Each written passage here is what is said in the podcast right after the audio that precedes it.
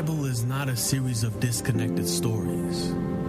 It is a single narrative in which every story, every character points beyond itself to one who is greater. The story of Adam and Eve is not just about the first man and woman. There is a true and better Adam who passed the test in the garden and whose obedience is ascribed to us. There is a true and better Abel who, though innocently slain, has blood that cries out not for our condemnation, but for our acquittal. There is a true and better Abraham who answered the call of God to leave all the comfortable and familiar and go out into the void to create a new people of God.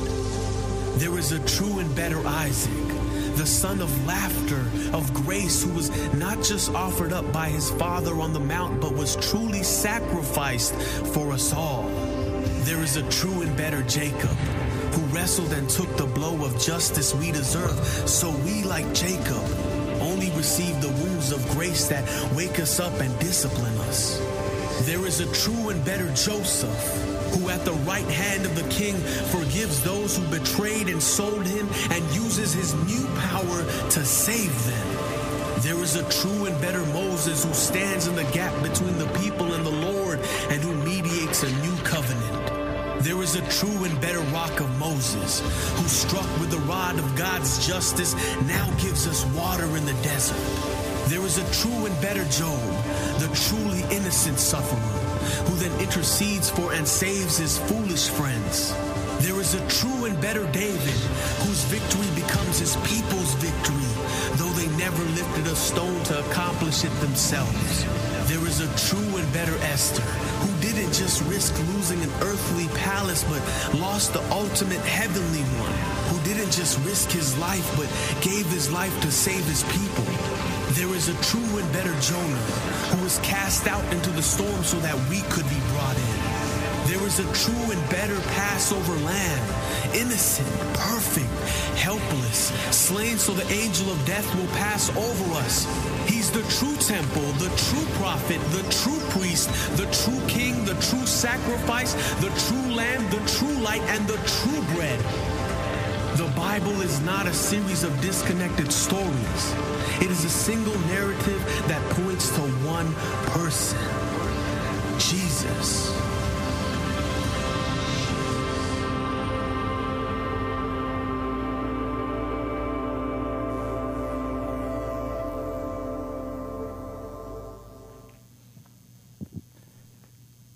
Back as I was growing up, my family always had Bibles around our house, but honestly, I never really took much interest in the Bible.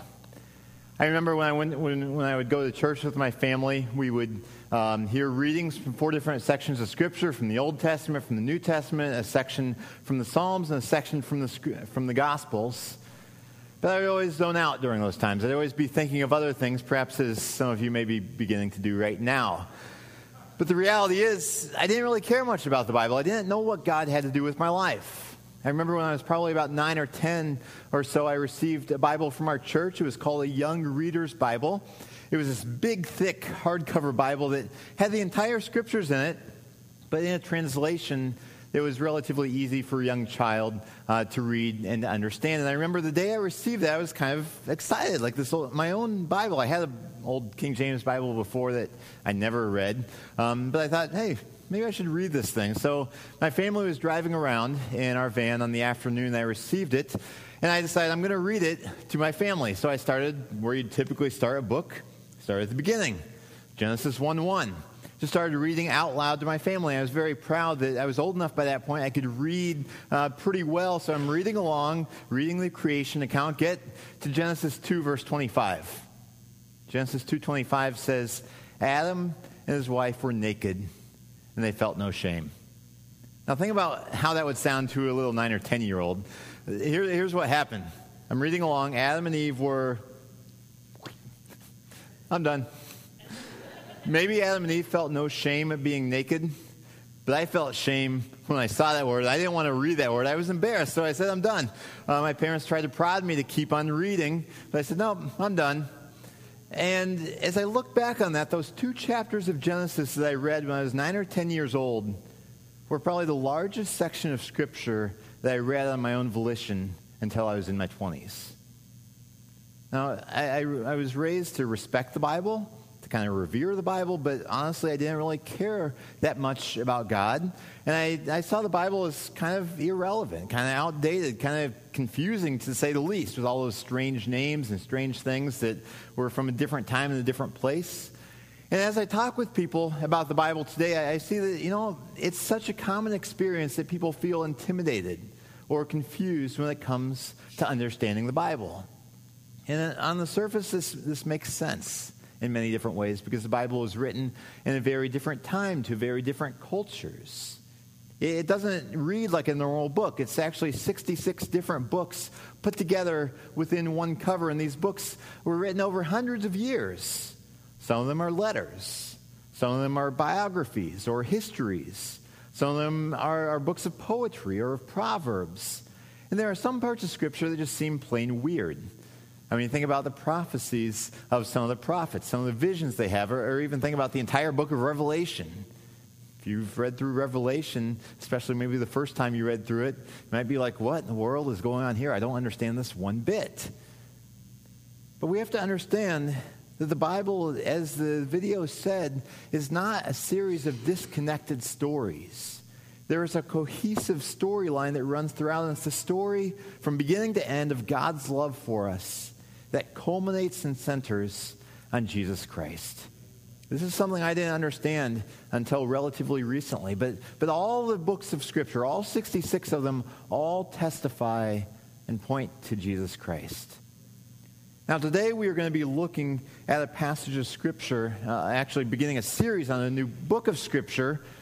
It's not a new book of Scripture, it's a book of Scripture that's new to us right now. Uh, it's been in there for a long time, but it's a, it's a book that in many ways seems very straightforward. It's about ordinary people just like you and me. But God does extraordinary things through them. Now, it reads much like a story you'd see in Reader's Digest. I mean, it's relatively short. It's about a family who experiences significant heartache and trials and challenges. And then they come through that, uh, experience great love and redemption and new life. It's a really neat story, but it's not just a reader, Reader's Digest type of story. It's, it's a story that is found in God's inspired word. It's a story that I believe is in Scripture because of its connection to Jesus. Now, it's a story from the Old Testament. You may be wondering, okay, it's Old Testament, a thousand years before the time of Christ. How does it relate to Jesus? Well, hopefully, over the course of the next four weeks, you will see how it does relate to Jesus. I invite you to turn your Bibles to Ruth chapter 1. Ruth 1. Now, if you're wondering where Ruth is, it's relatively close to the beginning of the Bible. Um, you can use your table of contents to help out. Uh, the order of the books there at the beginning goes Genesis, Exodus, Leviticus, Numbers, Deuteronomy, Joshua, Judges, and then Ruth. Ruth is this little tiny book, four chapters long, 80 some verses. It's tucked in the middle of a bunch of big, long, lengthy books.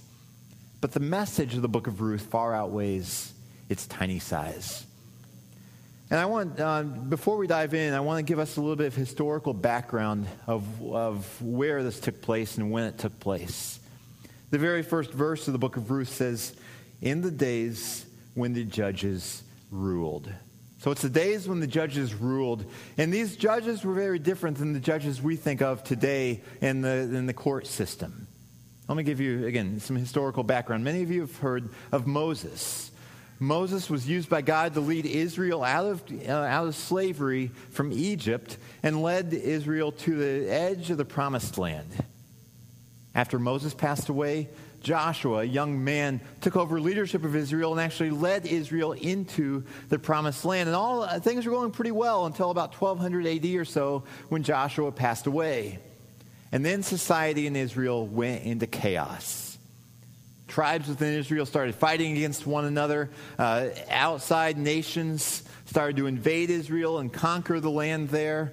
There was spiritual turmoil as people over and over and over kept turning away from God. But as the people of Israel were oppressed and afflicted, eventually they would wake up and call out to God and say, God, help us.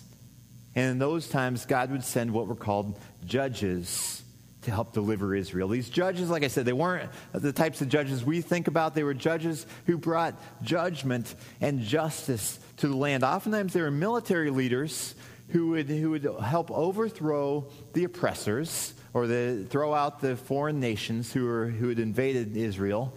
And they helped establish um, a, a healthy society again, to call people back to God.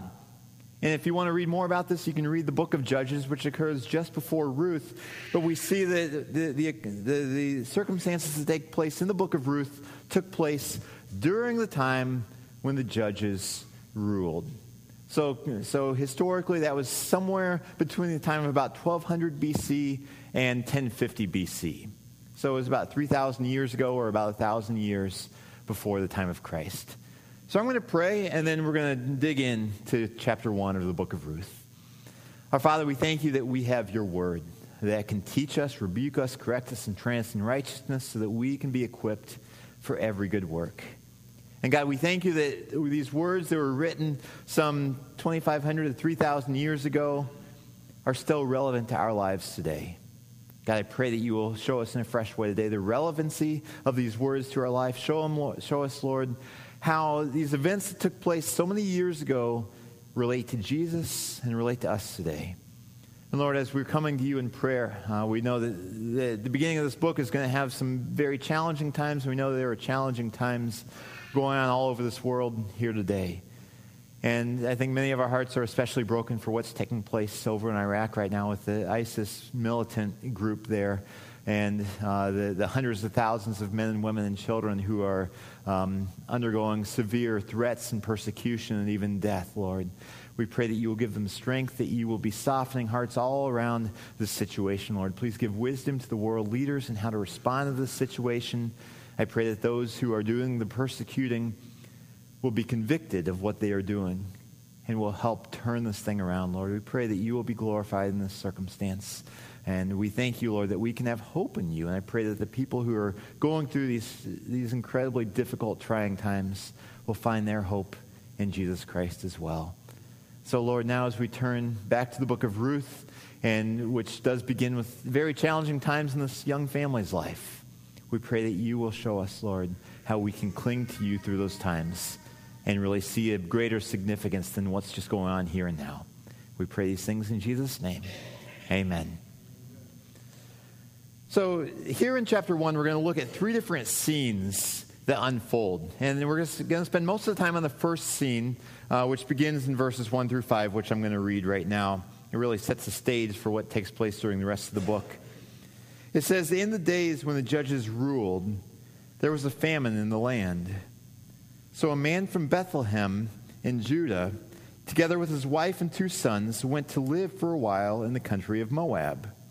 The man's name was Elimelech, his wife's name was Naomi, and the names of his two sons were Mahlon and Chilion. They were Ephrathites from Bethlehem, Judah. And they went to Moab and lived there. Now Elimelech, Naomi's husband, died, and she was left with her two sons. They married Moabite women, one named Orpah and the other Ruth. After they had lived there about ten years, both Mahlon and Chilion also died, and Naomi was left without her two sons and her husband. So we see the book of Ruth opens with a nightmare, really, for this young family that's unfolding. It, it, starts with a very hungry family. I mean, it's a relatively ordinary family. I mean, you have the father Elimelech, the mother Naomi, and their two sons, but they are hungry. There's a famine in the land, which is kind of ironic because the town they live in, called Bethlehem, the name of that town literally means house of bread. This was an area known for its agricultural abundance but there was a famine. And so they were hungry along with other people around there. And so they decided, you know what? We need to go to a place that has food so that we can live, so we can survive. And so they figured out okay, the closest place that has food is this place called Moab. Now, let me show you a map to just show you where they went. Uh, you can see they started in Bethlehem. They went up to the northeast, then south around the Dead Sea, south into Moab. But Moab is a place, it wasn't a part of Israel, it was a place that a faithful Israelite should never really desire to live. Odds are good if, you're an Israelite and you go live in Moab, it's not going to be good for you. It's kind of like if you are a recovering alcoholic and you decide, oh, I'm going to rent an apartment um, on top of a bar That's probably not a great environment for you to go into because of the temptations there. It's kind of similar to how if, if you have teenage children, if they want to have a sleepover, um, you probably would not have your teenage children be a part of a, a sleepover that's a co ed sleepover that is unsupervised. It's just simply not a good idea because of the temptations that would be there. It's the same type of thing for, for this Israelite family going to live in Moab. The temptations there are too great. And in fact, uh, God actually said many times to the Israelites, don't go and live with these foreign nations because if you do that, you're going to be influenced by them and drawn away from me to worship their types of gods. Moab, through the years, had certainly been no friend to Israel. Over and over and over, they had militarily attacked Israel, during the, even during the time of the judges. In addition, there was one time where a Moabite king hired a prophet, Balaam, to pronounce curses upon Israel. And Moab was a very pagan nation, worshiping many different gods besides the one true God. And so this was a very dangerous place for this family to go spiritually, but it was a place that had food. And so they thought, okay, we're going to go there. Now, there is an interesting theme that runs throughout the book of Judges, and in particular, a particular phrase. And one of the places we see this phrase in the book of Judges is the very last verse, chapter 21, verse 25. It says, In those days, Israel had no king. Everyone did as they saw fit. This was a theme during the time of the Judges. There was no king. Everyone did as they saw fit. And everyone did what was right in their own eyes. And that appears, at least on the surface, to be what this family is doing. They're doing what seems to make sense from a human level, but they're going to a place where there are all kinds of opportunities for temptation and for compromise in Moab. So they head over there, they, they begin to find some food, but something bad happens very quickly after their time there. The husband, Elimelech, passes away. Now, I, I have not had that type of experience, thankfully, um, of losing a spouse. Um, I hope it's a long time before either one of us experience that time, type of thing. But I know that a number of you here have had that experience the pain of losing a spouse. And you think about what that would be like for Naomi this sense of, of emptiness, perhaps even of, of loneliness of not having her life partner with her any longer. And here she is in a foreign land. She doesn't have extended family. She doesn't have friends to support her. She is here relatively alone, except for her two sons. So she and this family experience a great loss right away, but at least she still has her young sons. They're old enough by this point where they can help provide for the family. So they are still there, still giving a sense of hope, and they get married. Now, who do they marry? Well, I mean, it makes sense they marry Moabite women. Makes sense, at least from a human perspective. Though God specifically said, do not intermarry with people of other nations because you will be led astray by their gods. But these two sons, they marry Moabite women, Orpah and Ruth. But this is a bit of a dangerous situation um, because it's natural that anytime you invite someone from a different type of culture into your household like this, especially in the context of marriage, odds are good they're going to be bringing their values and their practices there. And in this context, they're going to bring, bring their worship of foreign false deities into your household. And that's why God made it very clear do not intermarry with people of other cultures because then they're going to they're going to influence you to want to um, to bow down to their gods, which are really no gods at all. You think about it; it's just natural. Here's kind of funny illustration. Now, what in the world is this thing doing in our house? Vikings hat. Uh, my son wears it all the time. Here's how it came into our house. I married a woman from Minnesota a foreign land. she brought with her a love for the Vikings. I grew up in Missouri, which to you is probably another foreign land. Um, oftentimes, sports teams can function kind of as gods for us, where many people tend to bow down and worship their sports team, or at least to give a sense of allegiance and care and value to their sports team that we should only give to God. But the reality is, this type of hat this type of apparel, uh, you may see it, if you're a diehard Packers fan, you may see it as heresy or apostasy or blasphemy or something like that. But this is in our house because I married a woman from another land that cares about the Vikings. If you are here from this land, odds are good you probably care about the Packers. It's the same type of thing for, you know, I'll do that if that makes some of you feel better this is the type of thing that happens when you invite foreign people into your household or into your marriage or into your family. They are going to bring the worship of foreign gods in there as well. And you can't help but be influenced by them. I have cheered for the Vikings more um, since meeting Shelley than I ever knew I would before. Um, that's just what happens. But here are these two young men from Israel who go to this foreign land of Moab and marry these two Moabite women. And this is a ripe situation for compromise and temptation to turn away from God. And then there's something that happens then. We don't know the reasons. We don't know what exactly, um, why it happened. But these two young men who had married these women after about 10 years of marriage, they both die. Mahlon and Chilion, they both pass away. Again, we don't know the circumstances why. The author of Ruth doesn't tell us why. Uh, we can speculate, but you know we don't necessarily need to do that. It doesn't help out that much. But they pass away, and you picture Naomi here at the face of this tragedy. She's sitting here over their graves, not just the first grave that was her husband in Moab, but the second and the third graves. And you just picture. I mean, think about what would she look like there next to the second and third grave of her sons. And would she have tears coming down her eyes, or would the sorrow be so great by that point that she's so emotionally spent that there are more, no more tears that are going to come? I mean, think about this. She has lost everything. I mean, she's, she left behind her family. She left behind her friends. She left behind what is familiar and comfortable to her to come to this land.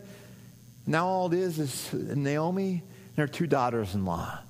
And that's it. I mean, think about that heartache that she would be going through and, and her heart was certainly not unaffected by this. Jumping down to verses 20 and 21, we see a little bit of what's going on in her heart. She does go back to Bethlehem. We'll get to that in a few minutes. But as she goes there, she says, Don't call me Naomi, she told them. Call me Mara, because the Almighty has made my life very bitter. I went away full, but the Lord has brought me back empty. Why call me Naomi? See, Naomi is a name that means lovely, or it means uh, pleasant. And she hears that name and says, Don't call me Naomi. Don't say that I'm lovely, because my life is anything but lovely. Call me Mara. Mara means bitter, because God has made my life very bitter. The path I've been on is very bitter. So don't call me lovely. Call me bitter now. You see, I mean, this is definitely affecting her, and justifiably so. I mean, if you've experienced significant loss, especially of close loved ones, you've probably experienced these same types of feelings of the questions, the whys, the, the God, what's going on here? I don't understand this. I thought you were full of grace and love, and now this is going on. But that's the circumstance that Naomi finds herself in. I want to transition in just a moment to scene two. Scene one is certainly a nightmare for this little family, a little family that is now a family of one with two daughters in law. But I want to tra- begin the transition looking at verse 6.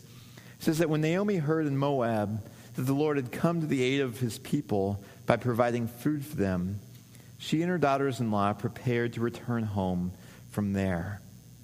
And so they get word that the famine over in Bethlehem in Israel is nearing an end. There's food there again, so now they're going to move back to Bethlehem. Now, there's a word there, uh, the word return. Um, this is a key word in Ruth chapter 1. There is a Hebrew word behind this, Ruth, along with the rest of the Old Testament, was originally written in Hebrew. The Hebrew word there is the word shuv. The word shuv means to repent or to turn. This is a word that occurs 12 times here in the first chapter of Ruth.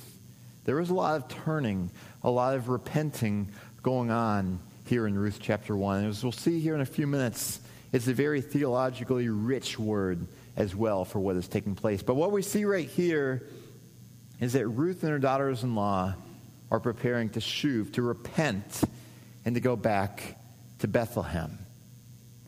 But along the way, Naomi realizes, you know what?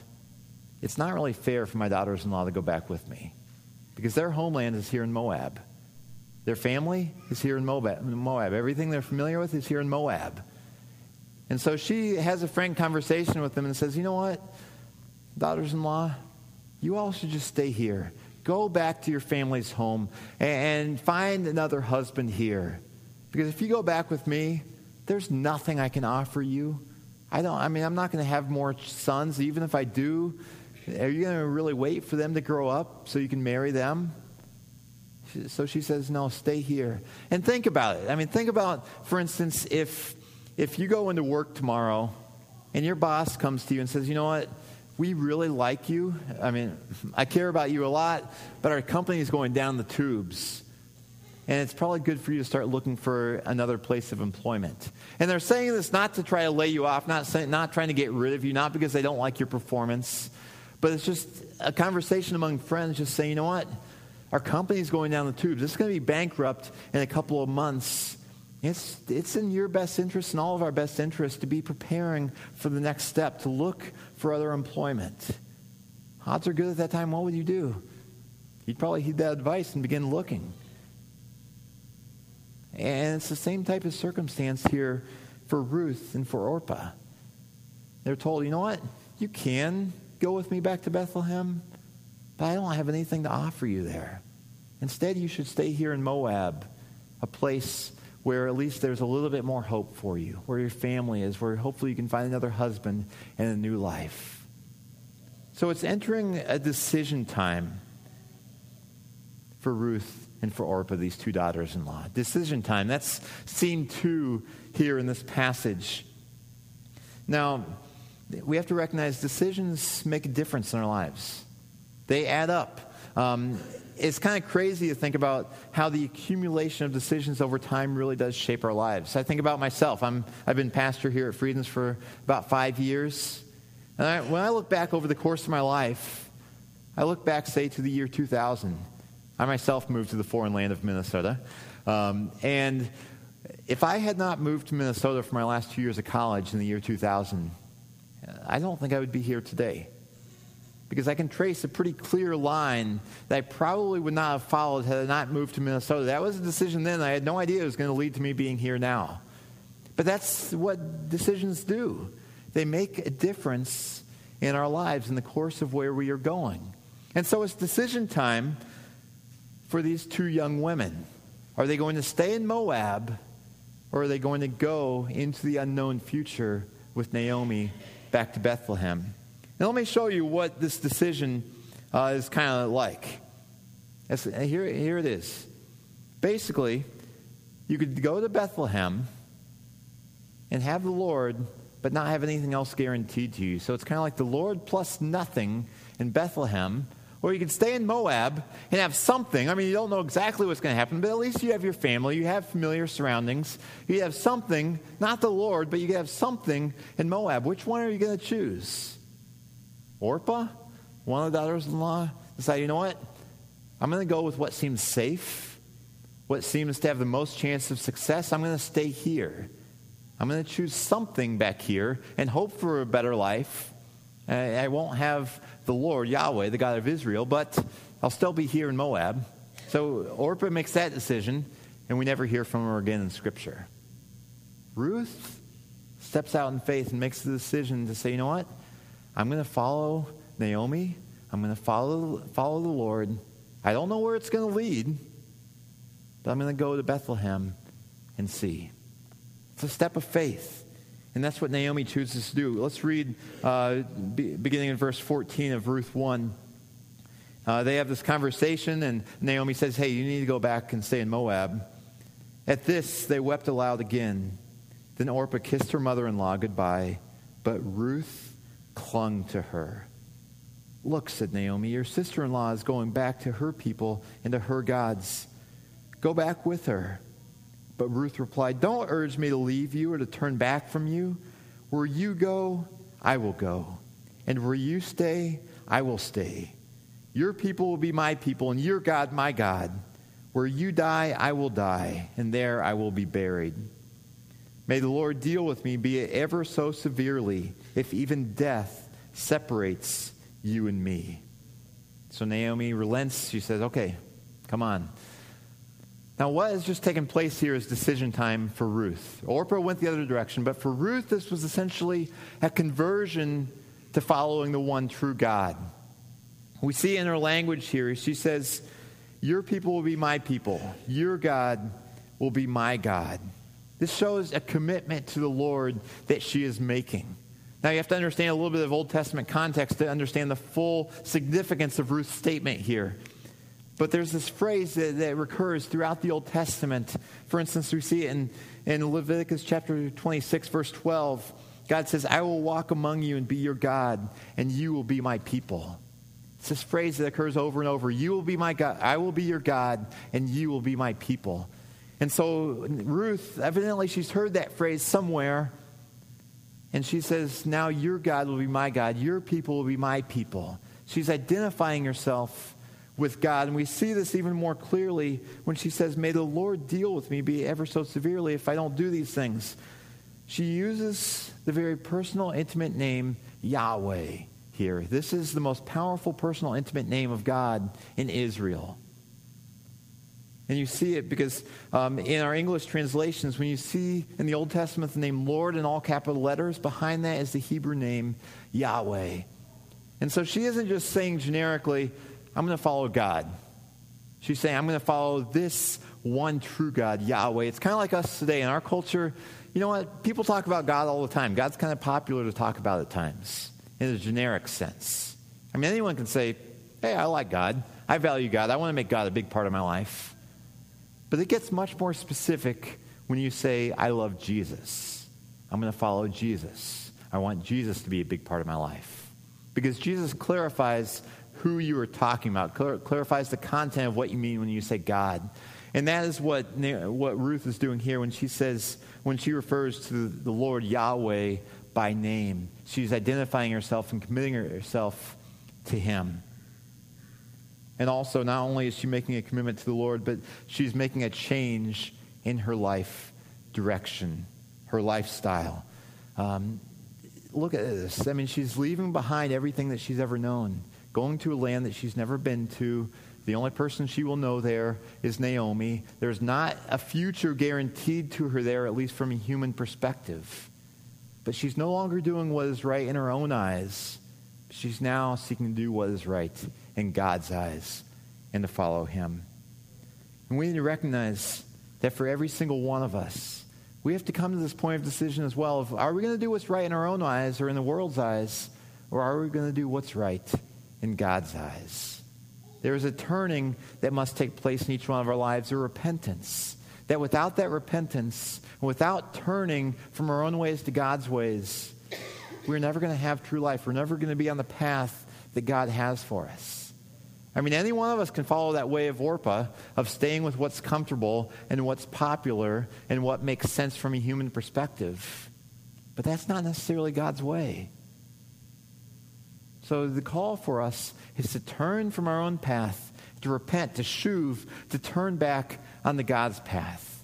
And that is what Ruth has done right here. That she has turned and said, Now I'm putting a stake in the ground. I'm going to follow the Lord wherever He leads me. I'm going to trust that He will provide for me. Now, unfortunately, there are a lot of people who think, you know what, just by kind of roughly associating myself with God, that should be good enough. Just by going to church on a regular basis, just by doing a few religious things, that should be enough. But that's not enough. I think about uh, a few weeks or a couple months ago, my family was in Colorado Springs, and we went to visit the Air Force Academy out there. There are a couple pictures, that, that cool chapel they have there. Um, none of us entertained any thought that simply by being there in the Air Force Academy for an hour or two, that we are now going to be a part of the Air Force, that we're going to be able to fly airplanes. That's not the way it works, is it? It takes a very big commitment and a change in life direction if you want to become an Air Force cadet and then an officer and then be able to fly planes. I do think our son may have thought that maybe he could fly those airplanes. I mean, he really wanted to. He definitely was talking about them a lot.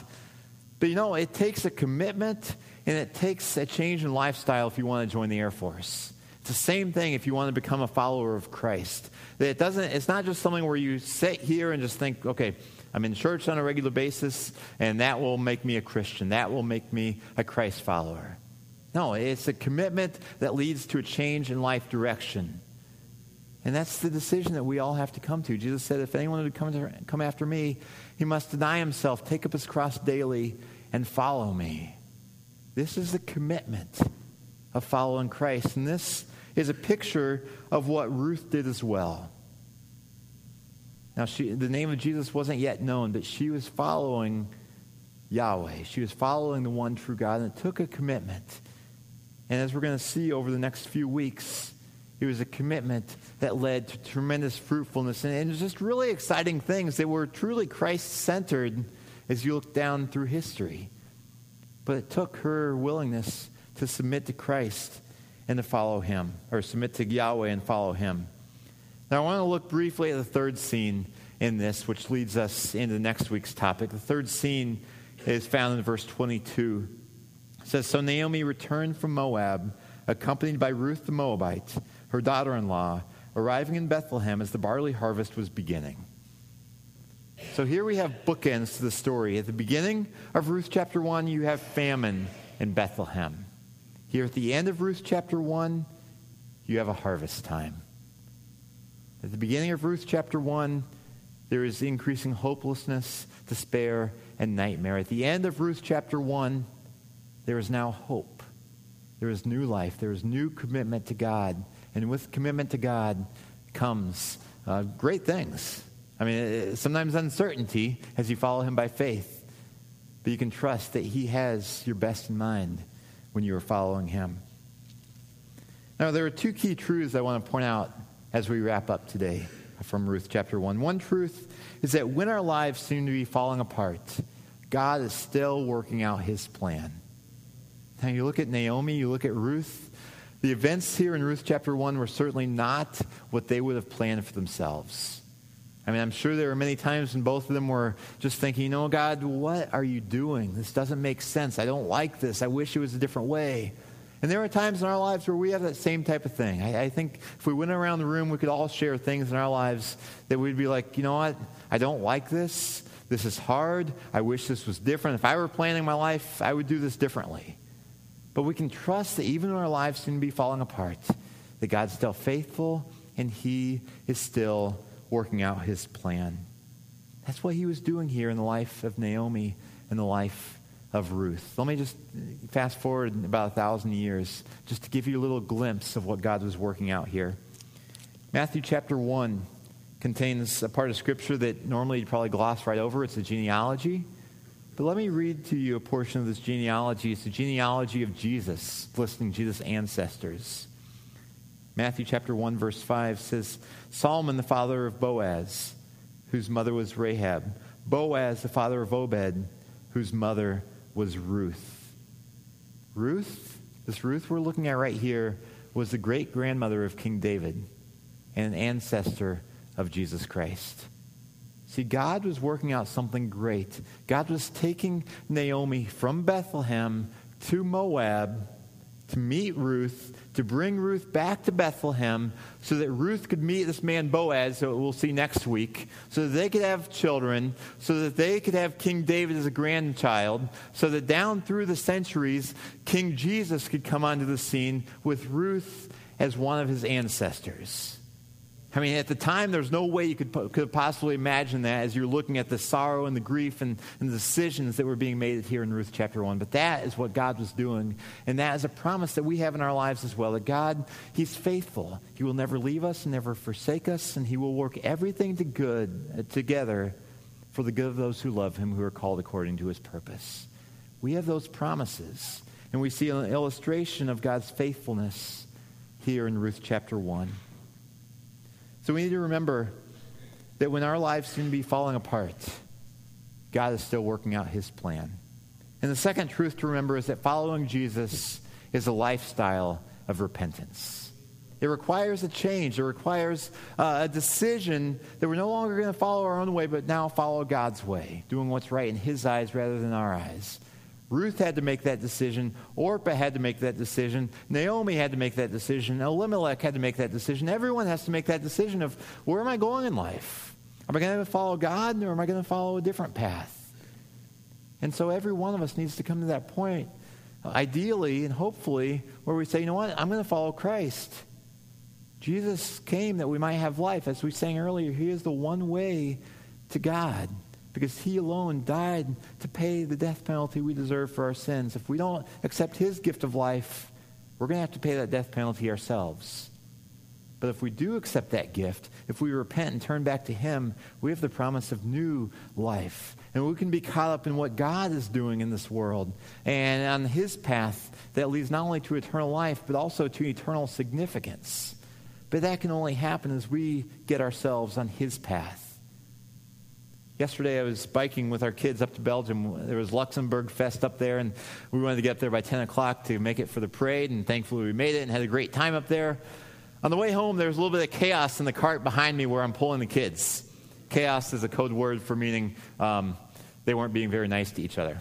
And so here I am going down the bike path on the way home, and um, so I, am going down the bike path probably 15 miles an hour. I'm looking back behind me, trying to figure out what's going on, trying to get them back in line. And you, and you learn in driver's training, don't look off to the side as you're driving because what you do, you do, you naturally start pulling in that direction. So here I am all of a sudden, I'm looking backwards and I find myself riding at 15 miles an hour through weeds about this deep. And that's not really a good, very good scenario. And I try to start pulling the bike back up, but you know what? It's hard when you're riding through weeds and dirt and grass and stuff like that. And um, I mean, weeds are getting stuck to the bike and hitting me in the legs and hitting the cart behind me. And it was kind of scary. I got the adrenaline rush very quickly there because I was thinking, okay, I can't get the bike back up here that quickly. There's a lip on the edge of the, of the bike path. And I mean, I don't know if there's a hole down there. I don't know if there's a ditch or a rut that's going to lead me over into a tree. But I needed as quickly as I could to turn back and get myself on the safety of the path. That was essentially repentance. Uh, it was that shuv type of word of, of getting myself off this path that's, that's not going to be healthy, that could lead to destruction, and getting myself onto the path of safety, or the path where I need to be. And that's what we need to do with God as well. Because there are times in our lives, even after we make that initial conversion to Christ, there are times where we still need to repent. Martin Luther talked about the importance of repentance being the lifestyle and everyday occurrence of Christians. Because we all have those times where we get off the path, where we're going in a direction that we shouldn't go, where we um, are going in a dangerous way, that we need to get back on the path that God has for us. And as we do so, we can have the guarantee that as we are in the middle of His will, that He will be accomplishing things in us and through us that we may not fully understand now. We may still have to be, we will still have to walk by faith and not by sight. But we have the promise of partnering with Him and bringing His eternal purposes and kingdom here to this world. And we can have that hope that whatever happens in our lives, even if it's tragedy, even if it's hardship, even if it's things we don't understand, that He is faithful.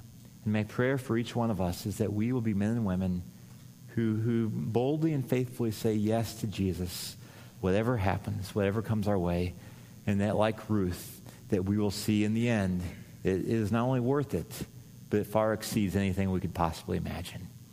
Let's pray. Our Father, we thank you that you are faithful and that you are a God who loves us, who will never leave us and never forsake us, a God who even uses the hard things of life in this broken world for our good and for your glory. God, I pray that you will increase our faith where our faith is weak. Lord, also increase our courage to follow you, even in the midst of a world um, that does not follow you. Even when our own selves say, you know what, we want to go a different direction. God, that we will be faithful to follow you.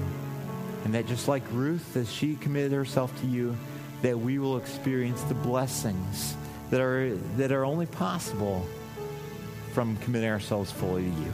We thank you for your love for us, and we want to say this day that we love you. And we pray these things in Jesus' name. Amen.